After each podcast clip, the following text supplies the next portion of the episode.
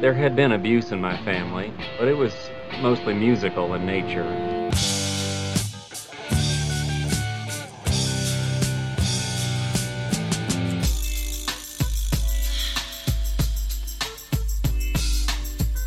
I don't want any of this lover's lament crap. I want something peppy, something happy, something up tempo. I want something snappy.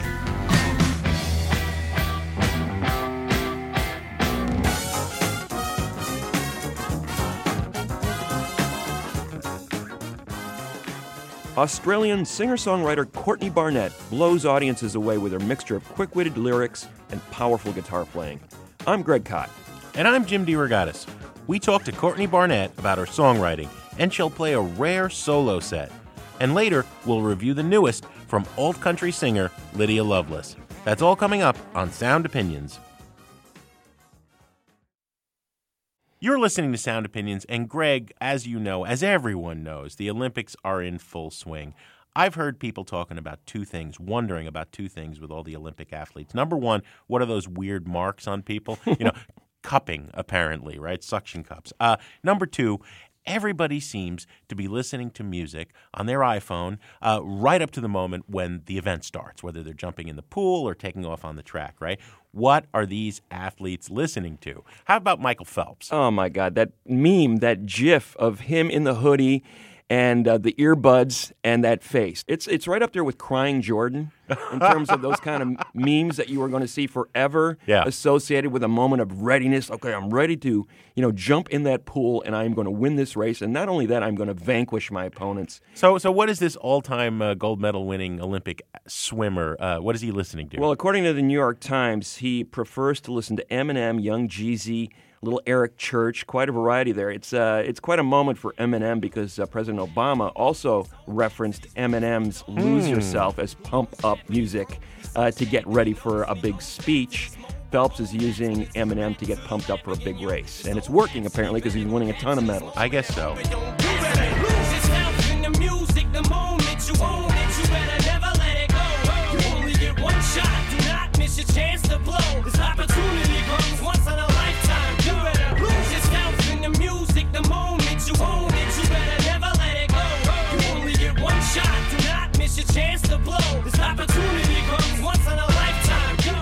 I saw another article uh, that uh, uh, quizzed some of the Olympic athletes. Uh, Alysia Montano of track and field, she's listening to Drake's headlines. Uh, Allyson Felix, also a track and field athlete, listening to Beyonce's Diva. That makes sense. Lexi Thompson, I think, had the best choice. Uh, she's a golfer. She's listening to The Weeknd. This, of course, prompted us to start thinking could we give a better recommendation for music for athletes to listen to right before the big event? Well, it's such a personal thing, right, Jim? So it's it's more about what would motivate us. Let's say we're in an Olympic event. That would never happen. Neither one of us are great athletes. Lord, but, no. uh, I, I, I pass out just watching it on TV. it did prompt me to question uh, myself, like what would get me motivated to to do well in an athletic event? And, and immediately come, coming to mind was this band Parts and Labor. We actually had them on Sound Opinions years ago. They wrote what they called basement arena rock. Hmm. Yeah, I It- and it, it was kind of a mixture of lo-fi and the anthemic. I mean, the one thing that I loved about it is when they would get to the chorus, it sounded like you were being hurled over the side of a mountain, and I like that sort of sense of triumph about it. And at the same time, there was this kind of less than perfect approach to the music. A lot of uh, the music that these Olympic athletes are listening to is so perfect; it's so well produced. Well, it's because they won a gold. There's no imperfection. You've got a music for the bronze medal But- winners. No, but what, what? I'm what I'm thinking is sometimes the drive to be perfect can work against you. Hmm. And for me, it would be about just giving your best and not worrying about being perfect. So I think I hear the imperfections in Parts and Labor's music as much as the triumph. Specifically, their third album, "Stay Afraid," the song "A Great Divide."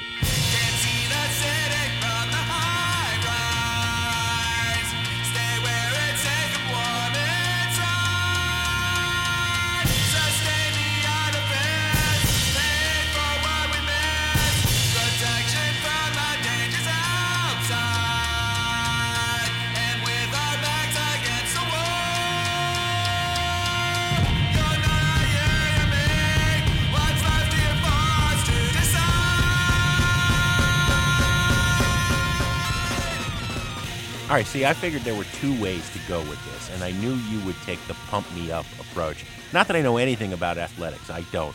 Uh, I figured, you know, I would actually not want to get pumped up. I would want to be centered. I would want to be zen. I want to, like, you know, really harness my concentration. I am shocked. This is an easy pick for me, okay? I am shocked that Brian Eno, in his ambient music phase, has never done music for Olympics. You know what I mean? Did music for airports, music for films, discreet music. I would listen to Brian Eno, my favorite Brian Eno ambient music, Thursday afternoon, the 1985 album. It's one 60 minute piece. It was meant to accompany a video, but I think it's the perfect concentration music. If you're studying for an important exam, if you just need to relax and calm down, I would want to, you know, it, get in the zone. Is that an athletic term? Yeah, close I've enough. Heard, I've heard, like, in flipping past ESPN, I'd want to get in the zone, I'd want to concentrate.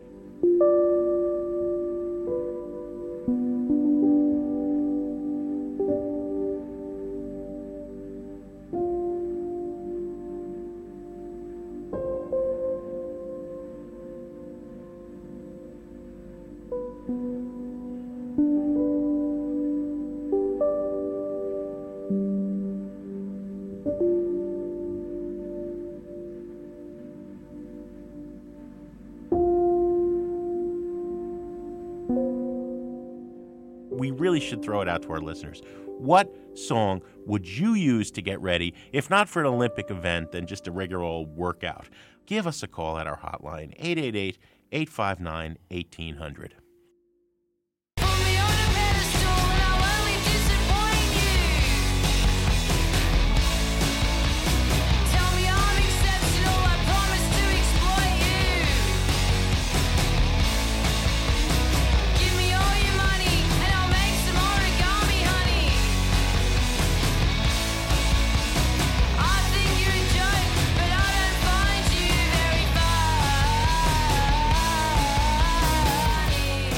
You're listening to Sound Opinions, and that's the song Pedestrian at Best by our guest this week, singer songwriter and guitarist Courtney Barnett. She's from Melbourne, Australia, and she was nominated for Best New Artist at the 2016 Grammys. That album from 2015, Sometimes I Sit and Think, and Sometimes I Just Sit. What a debut that was. No, it was my on our top 10, both of oh, us. Oh, it was incredible. And what was incredible about it, okay? Uh, She writes about everyday moments in her songs. It's not about these big political statements or big personal statements, even. Uh, Imagery is so powerful and so relatable, and at the same time, there's a wit, a subversiveness to it, and then the guitar playing. Rhythm lead style. She's filling up a lot of space with that instrument uh, in, in the way she plays it. The combination of the singing and the guitar playing make her one of the best new artists of the last few years, Jim. I think I can't wait to see what she's going to do next. Oh, you're absolutely right, Greg. And the thing is that on stage, in a big festival setting, a theater, wherever she's performing, she's absolutely explosive, right? But we had her in a very different mode. It was just her and her guitar. No backing band. We recorded live in front of a small audience at the intimate Goose Island Tap Room. So we talked about her musical style, we talked about her influences, we talked about her songwriting process, and she performed this solo set, which is going to be very different from the way you've heard her before. First, we went back to the beginning, to Melbourne, Australia, and I asked Courtney what her earliest memories of music were. I started playing guitar when I was about 10, and I got a brother who's four years older than me. You know, I looked up to him a lot, and he had like mixtapes from his friends with like Hendrix and Nirvana and um, Ace of Base. And um, Of course. yeah, What made you fall in love with that music? I just remember being obsessed with it, and I like we got our first family computer, and I would um, type out the lyrics as I was listening to the to the record. And Mum came in one day, and I and I'd written I was listening to In Utero, and and I'd written like. I want to eat your cancer. And mum was like, What are you listening to?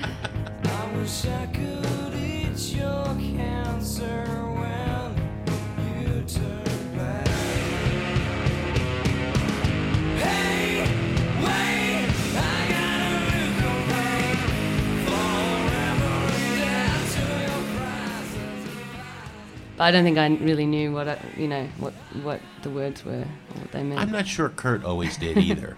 both Greg and I interviewed him. There was a sort of Burroughs stream of consciousness thing Hmm. that he loved to pursue. He talked about cut and paste and, and just stray ideas. You, on the other hand, as a writer, have this wonderful novelistic eye for detail. You love little vignettes.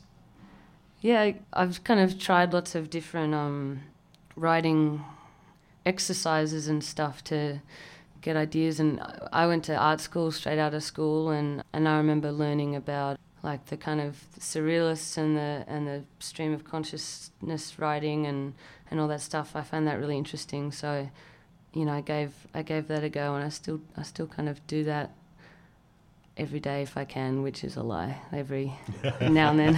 as often as you can.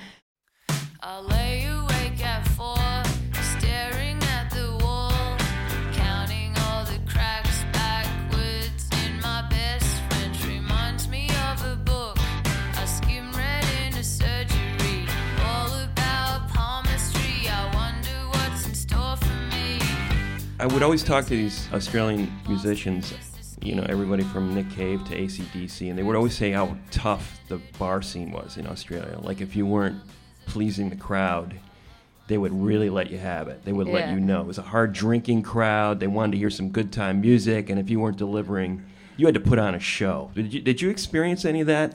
No, I mean, when we were doing that, it was pretty much just our friends, uh, you know, convincing them to come. And yeah, I've heard, I've heard those kind of stories, and people would just like throw beers. When I first started singing my songs, it was at open mic night, so it was very kind of acoustic. And and then I started working in bars when I moved to Melbourne. Like I'd play in a band with a guy, another guy who who worked behind the bar, and we would kind of pour the beers, do the sound, and then sometimes we'd play the gig as well, um, and be like, "Serve yourself," and then run and fix the sound. And You were basically a guitar player. That's how you cut your teeth, right? Yeah. As a, as a live performer, you were basically a guitarist in a in a band. I was just too nervous to sing in front of anyone. I think I didn't really sing. Like when I started playing guitar, it was it was too hard to sing and play at the same time. It took me so long mm-hmm. to figure out how that works. How, how'd you overcome that hurdle about singing? How did, how did you get past the idea of, of singing in front of an audience? Uh, Well, I don't think I am totally over it, but I'm definitely more over it than I was then. I think I just started writing songs that I felt comfortable singing and in a way that I, you know, I felt in my safe zone. And then you form your own label and put that stuff out. I mean, that was a pretty bold move too. You never tried to shop it or anybody interested in putting this out for me. Yeah, no one was really interested, so I didn't really know how to do that. I didn't know how to shop stuff around, so I just figured um, I'd make a store and people could buy it if they wanted to. Become a record mogul. yeah, that's that's me. Um, Courtney, you're sitting there. What are you going to play? This on the new album is called Elevator Operator.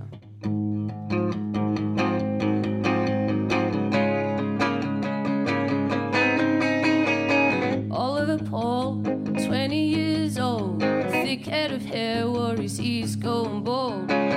Wakes up at a quarter past nine, ferrovates his way down the 96 tram line. Breakfast on the run again, he's well aware he's dropping soil in seed, veggie Vegemite crumbs everywhere.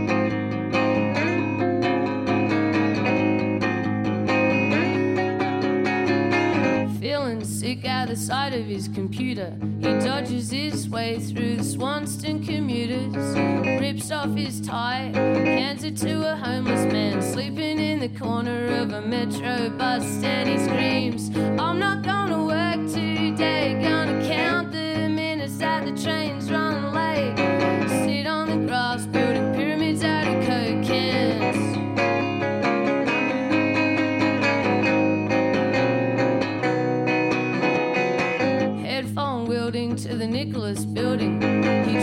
on a pothole that's not been filled in. He waits for an elevator. 129. A lady walks in and waits by his side. Her heels are high and her bag is snakeskin.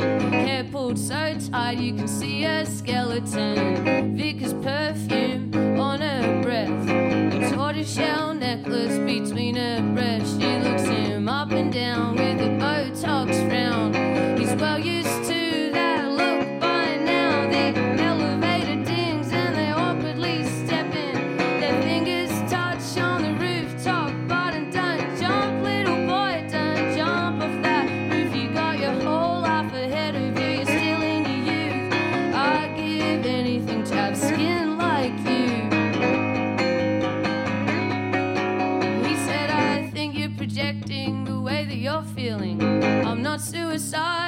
idling insignificantly. I come up here for perception and clarity. I like to imagine I'm playing Sim City. All the people look like ants from up here.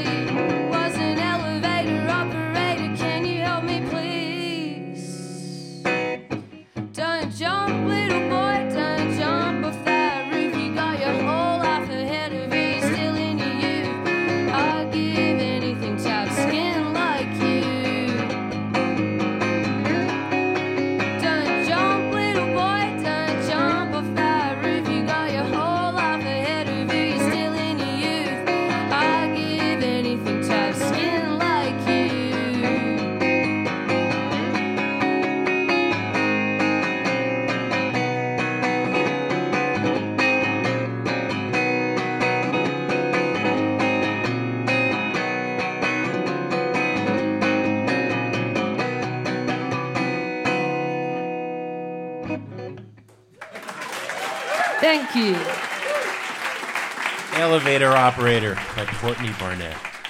Not to get all rock criticky on you, okay? but I love the different ways we can read that song. I mean, in some ways, it seems like a mini novella, you know, about, you know, why is the boy taking the elevator to the roof? Is he going to jump off, right?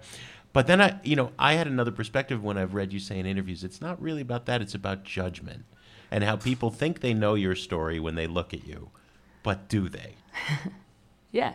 What was the genesis of that tune in particular? My friend came over for dinner, Oliver. He's the character in the story. He just kind of said that he'd had a weird experience that day. He went to the Nicholas building, which is in the middle of uh, Swanston Street, and he wanted to go to the roof because he heard it was a, a nice view. This lady got in the elevator with him and wouldn't let him go to the roof because she thought he was going to kill himself.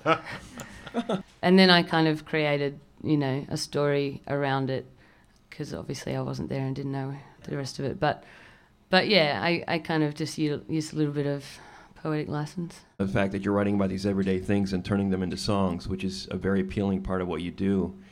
And it seems like you do write a lot of stuff down. So are you writing all the time, like taking notes on the road? Do you have like a journal that you keep with you all the time? Is that how it how it starts?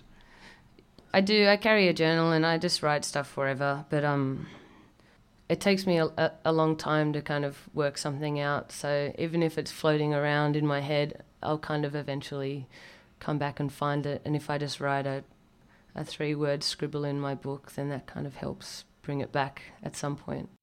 After the break, we'll be back with Courtney Barnett at the Goose Island Tap Room, and she'll talk about how her ideas become songs. Later, we'll review the new album from alt country singer songwriter Lydia Loveless. That's in a minute on Sound Opinions from WBEZ Chicago and PRX. At the end of the day, it's a pain that I keep seeing your name. But I'm sure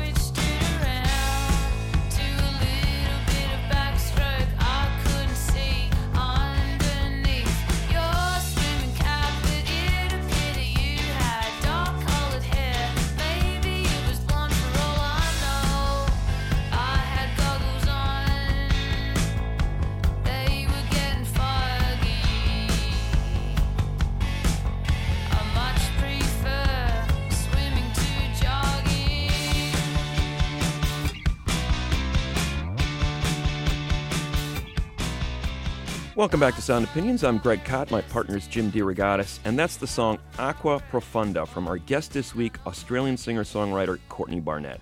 Before the break, we were talking about Barnett as a lyricist in her songwriting process, and I wanted to get down to the nitty gritty of things, so I asked her to walk us step by step through writing a song. So a song like Depreston, I remember um, I went and looked at a house, and in the car on the way home, I think I wrote down if you've got a spare half a million, that that line at the end, because that's one of the last things the real estate lady had said to us, you know, in the real estate chatter. If you've got a spare half a million, you could knock it down and start rebuilding. the story came first and then it, it built around it and and it was kind of sad because it was like this old lady's house that had that had died and the family like the family was trying to sell it and all of her cute little grandma things were still around Then I see the handrail in the shower, a collection of those canisters for coffee, tea, and flour, and a photo of a young man in a van in Vietnam. so it was, I kind of left feeling really sad and then there was the the chords came really easily because I at the time was learning you guys know the go betweens yeah you know streets of your town the or whatever it is that.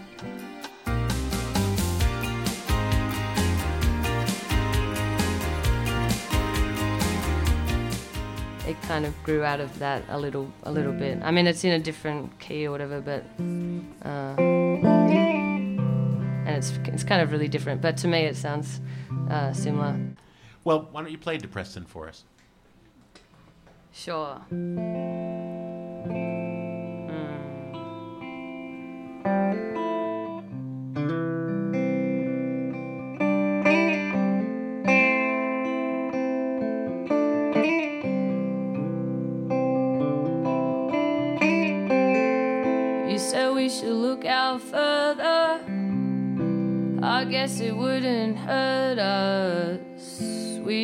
To be around all these coffee shops.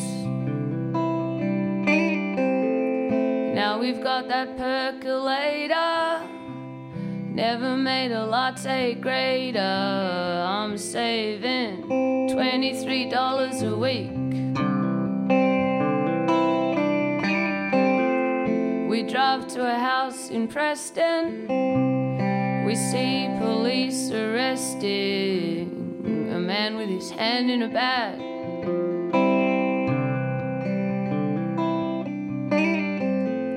How's that for first impressions? This place seems depressing. It's a Californian bungalow in a cul-de-sac. It's got a lovely garden and a garage for two cars to park in, or a lot of room for storage if you've just got one. And it's going pretty cheap, you say? Well, it's a deceased to stay on the pressed metal ceiling's great.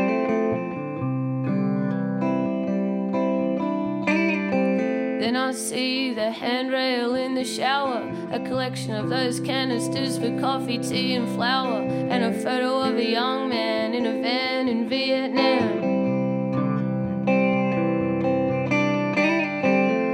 And I can't think of floorboards anymore, whether the front room faces south or north. And I wonder what she bought it for.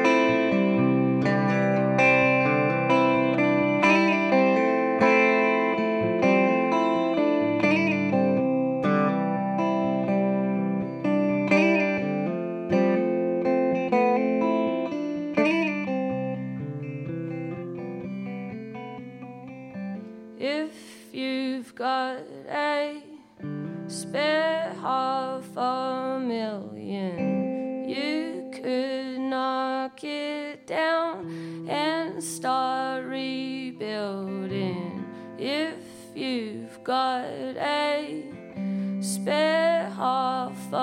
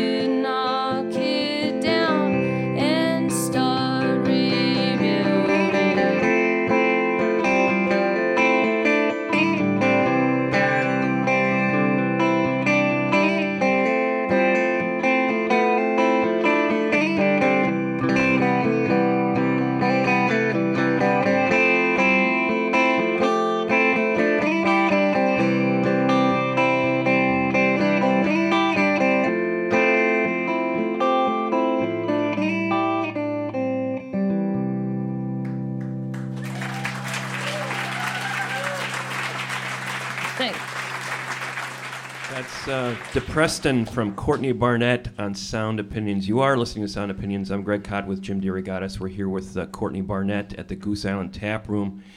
The guitar style, it's a real treat watching you finger pick here, kind of small, intimate setting. This is the way you started out in some ways in front of, in front of those smaller audiences playing just you and a guitar. Yeah, people always ask me that I don't use a pick, and I think it's because when I was playing acoustic all the time with a pick, I just hate the sound of it on the strings.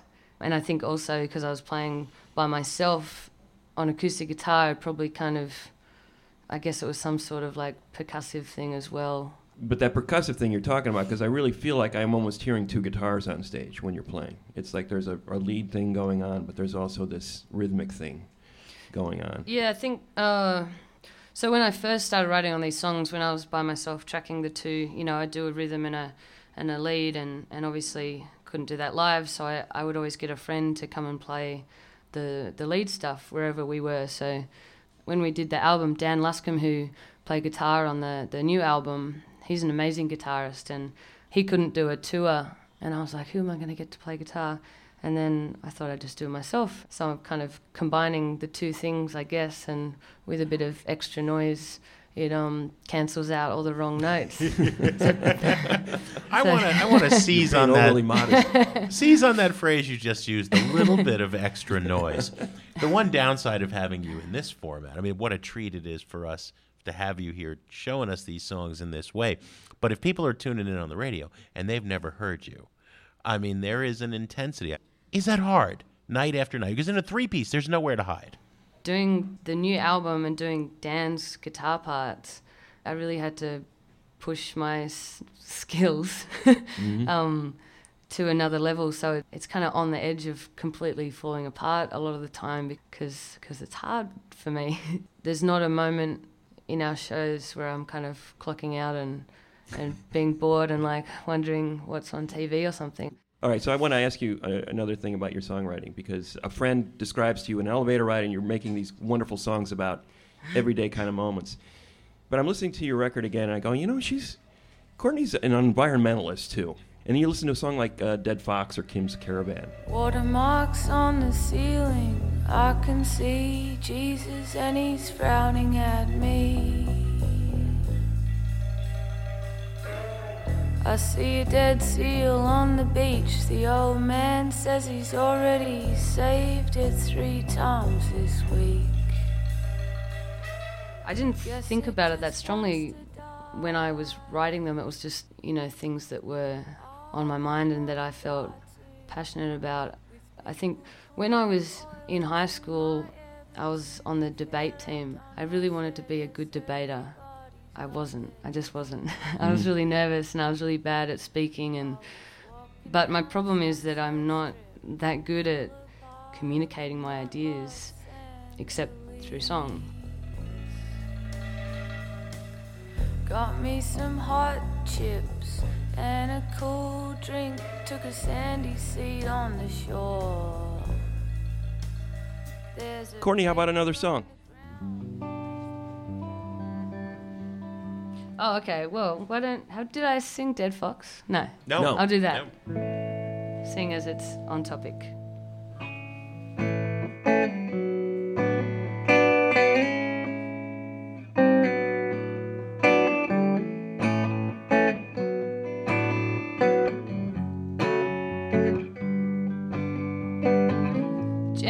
Sister, we buy organic vegetables. And I must admit that I was a little skeptical at first. A little pestis I can't help. Never having too much money, I get the cheap stuff at the supermarket, but they're all pumped up with shit. A friend told me that they stick nicotine in the apples. If you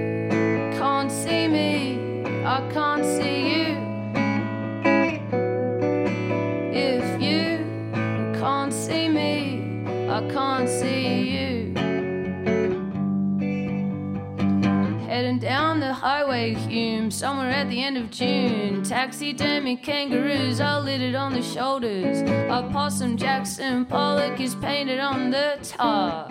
Sometimes I think a single sneeze could be the end of us. My hay fever is turning up, just swerved into a passing truck. Big business overtaken without indicating. He passes on the right, been driving through the night to bring us the best price.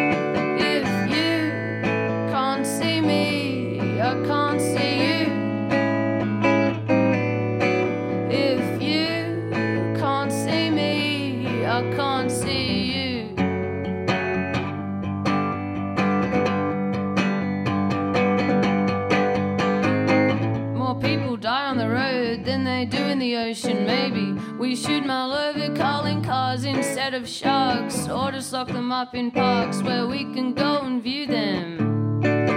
There's a bypass over Holbrook now, paid for with burgers, no doubt. I've lost count of all the cows, there'll be no salad sandwiches. The law of averages says we'll stop in the next town where petrol prices down. What do I know anyhow? If you can't see me, I can't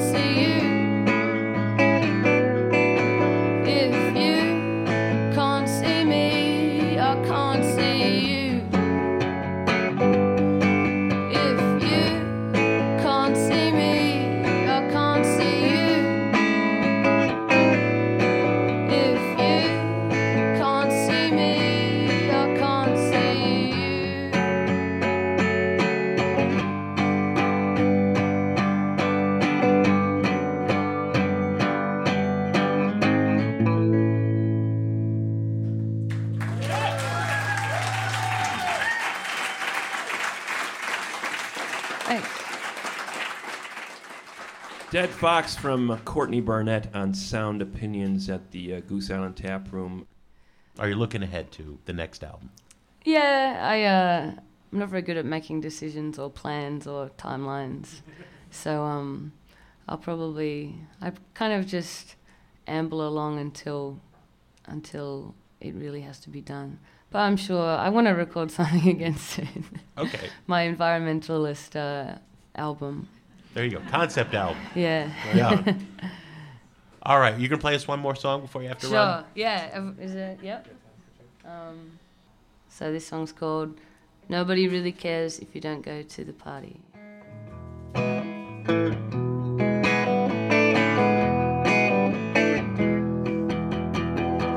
You always get what you want, and you don't even try. Your friends hate it when it's always going your way, but I'm glad that you've got luck on your side.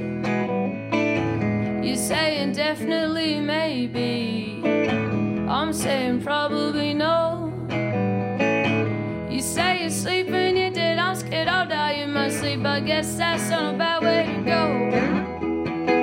I wanna go out, but I wanna stay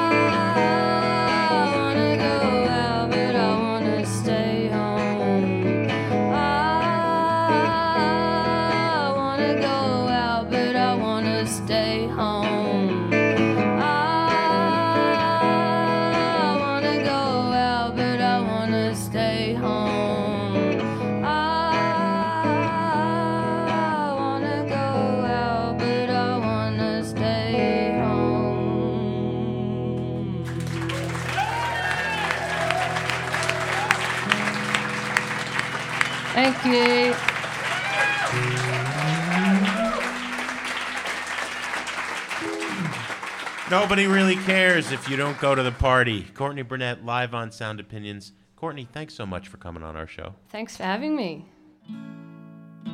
That wraps up our conversation with Courtney Barnett at the Goose Island Tap Room. Do you have an opinion on Courtney's music? Leave us a message at 888 859 1800 or find us on Twitter or Facebook. Coming up next, we'll share our opinions on the new album from alt country singer songwriter Lydia Loveless. And Greg will drop a quarter into the Desert Island Jukebox. That's in a minute on Sound Opinions from WBEZ Chicago and PRX.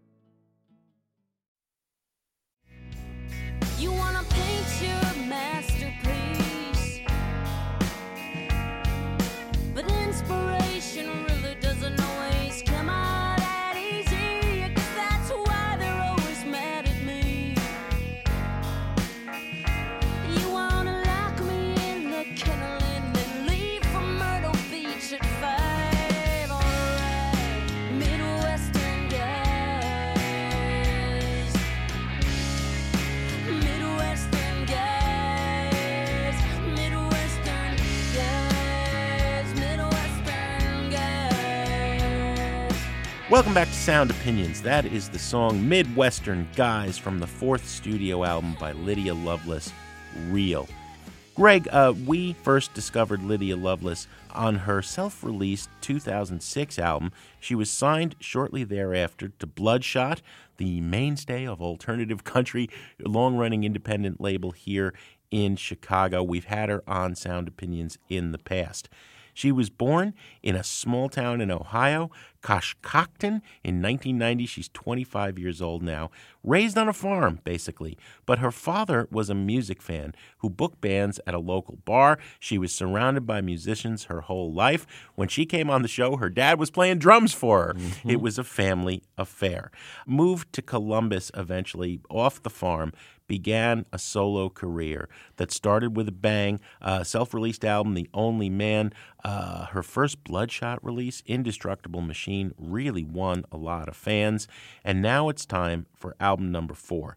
Recorded as she's done in the past, pretty quick with her core band. No fuss, no muss, but different. We'll get into exactly how and we'll give our opinions on this new release after we play a song. This is Same to You by Lydia Loveless from Real on Sound Opinions.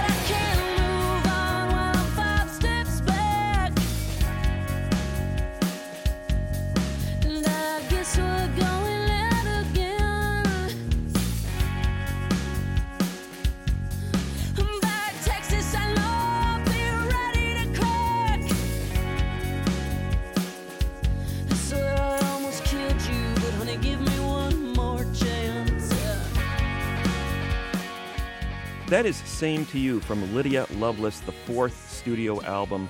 Real. What a song that is. The guitars sort of surge around her Yeah. in the middle of that song.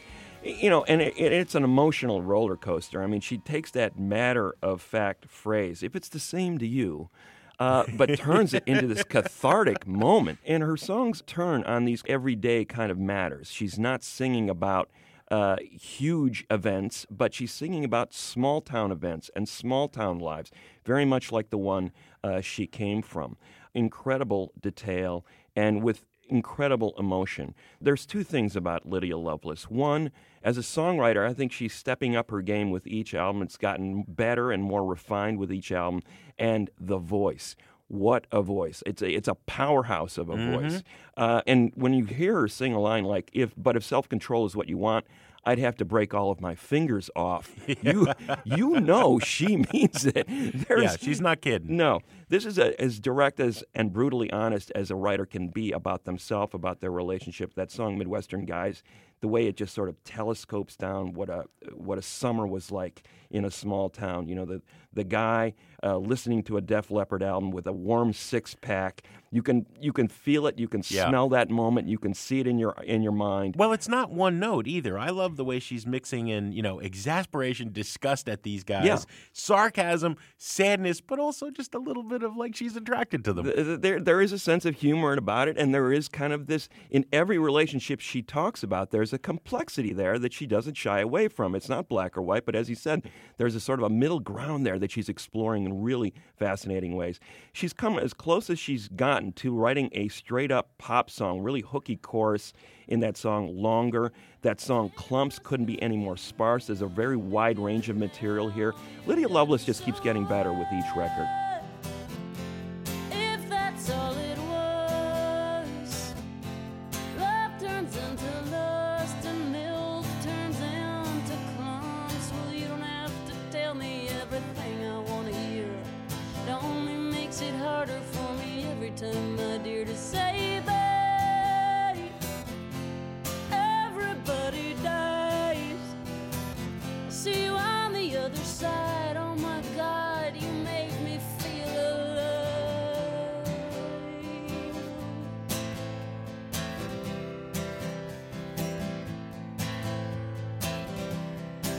Wish there were more songs on the record that had sort of that uh, surging guitar backing that Same to You has.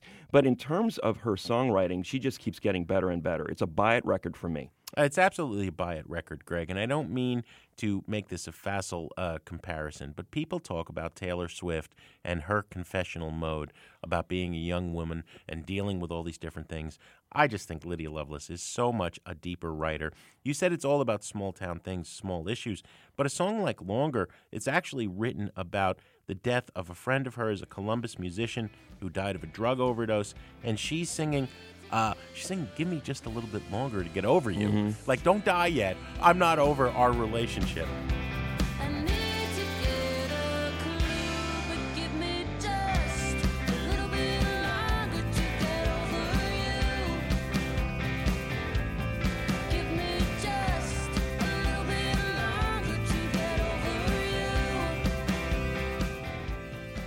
You know, the the palette is broadening out here. We have a little bit of Mellotron on this album. We have some bleeping analog synthesizers, and Heaven, uh, which you kind of skirted by, is almost a, a 1980s disco pop or new wave song, right? It's so bouncy. She has, has never done that before.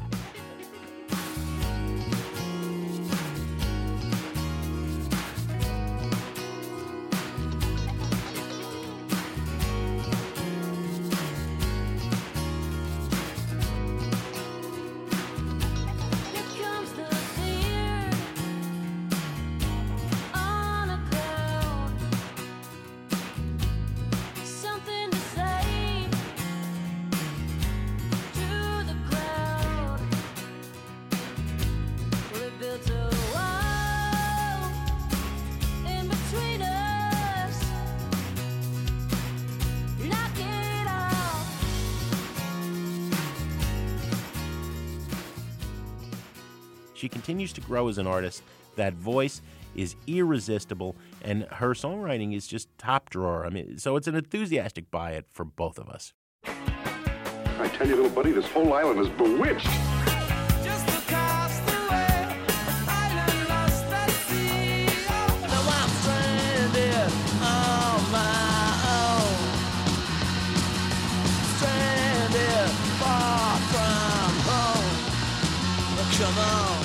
You remember, we were shipwrecked together.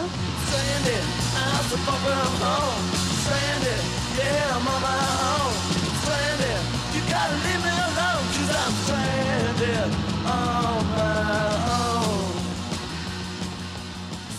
As often as possible here on Sound Opinions, one of us takes a trip to the desert island, pops a quarter in the jukebox, and plays you a song we cannot live without, at least on this particular day. Greg, it's your turn. What do you got? Jim, uh, I was just at the 25th anniversary, the Lollapalooza Festival. 25 years it's been around.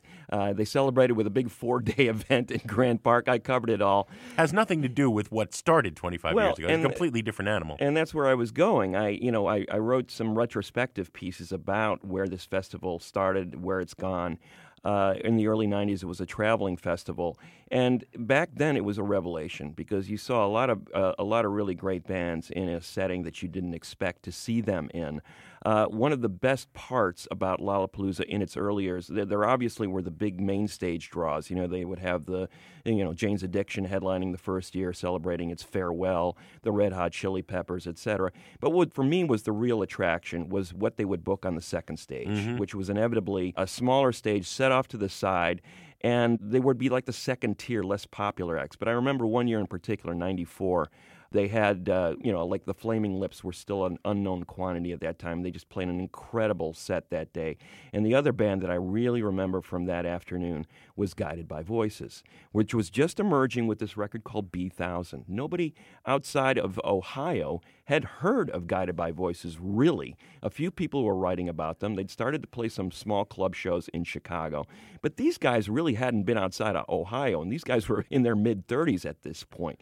They came out with this incredible record with these very terse two and three minute anthems uh, written by Robert Pollard, this school teacher turned rock star.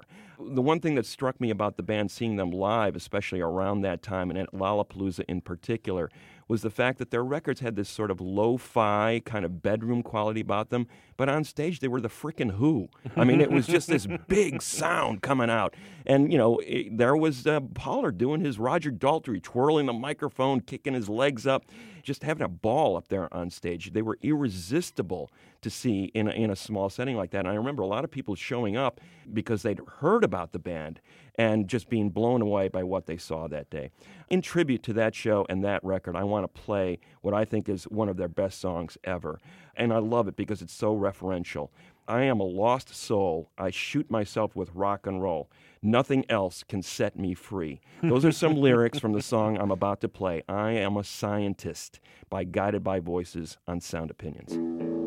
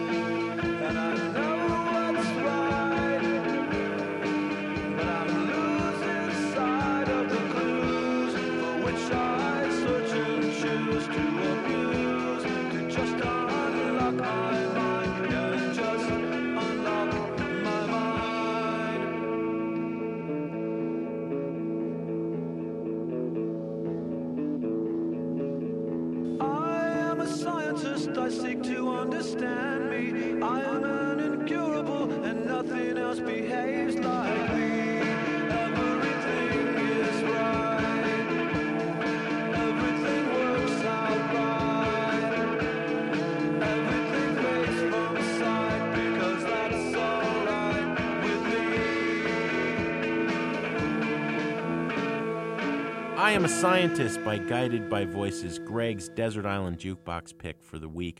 Mr. Kot, what do we have on the show next week? Well, the world is glued to watching what's going on in Rio this week, Jim, with the Olympics, and uh, we're going to give you a tour not only of Rio but Brazil and hone in on some of the best music from that country. Greg, we had some help during our taping at the Goose Island Tap Room, getting Courtney Barnett down. Adam Yaffe, Andrew Gill, and Paula Friedrich. Sound Opinions is otherwise produced by Brendan Banaszak, Evan Chung, Alex Claiborne, and our intern is Daphne McLean. Can you hear me? Hello, are you there? Yeah. Hello, would you pick up the phone? Hello, can you hear On Sound Opinions, everyone's a critic. So give us a call on our hotline, 888 859 1800. New messages. Hey guys, uh, great show. This is Chris from North Carolina. Uh, I'm calling in response to the ska show you did recently, and in particular your claim that third wave ska was all about white kids in the suburbs on the coasts. Uh, and I would say that even though that was the kind of MTV face of bands like Real Big Fish or Less Than Jake, for each of those there were a bunch of bands like Hepcat and Voodoo Glow Skulls and everything on Asian Man, so Skankin' Pickle and the Chinkees and the Bruce Lee Band, that really made the genre diverse. So many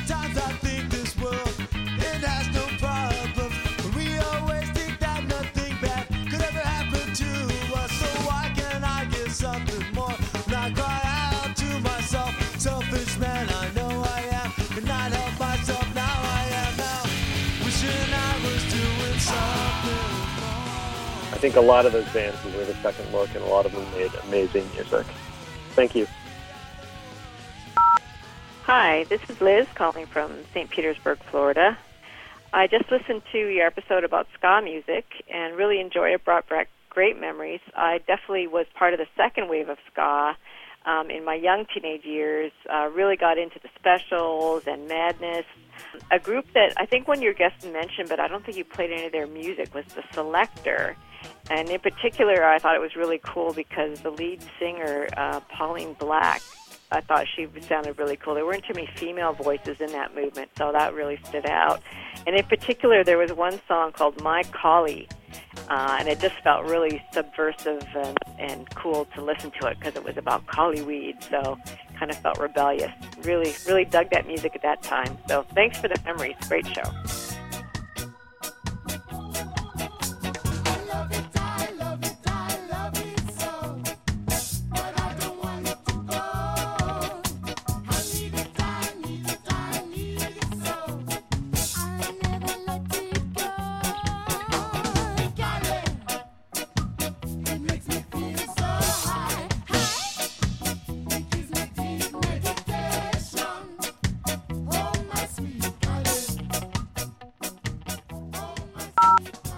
My name is Damien. I'm calling regarding the ska show, and I want to know why Sublime uh, was not included in any of the conversation. Punk, ska, Sublime. I think all goes together.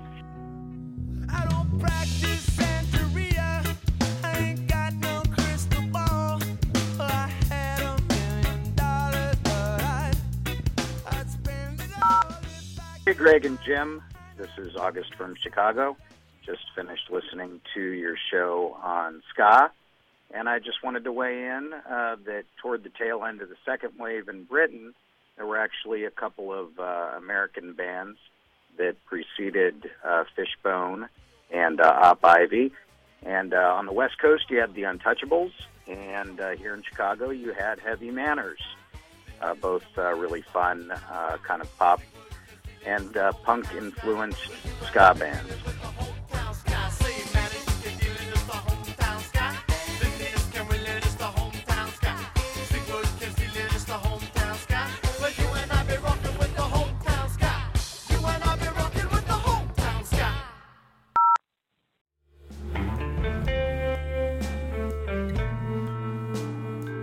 Hey, Jim and Greg, this is Jeff. I'm in the Air Force and currently deployed in the Middle East. Um, I really love the show and uh, just listened to the Tortoise episode. And I just wanted to say how, how grateful I am for just the songs that we're playing and uh, just the way that music is able to really transport you out of 120 degrees in the middle of the desert to uh, far cooler places. And I just so appreciate your show and everything that you bring on a weekly basis. Please keep it up and uh, have a great, great day.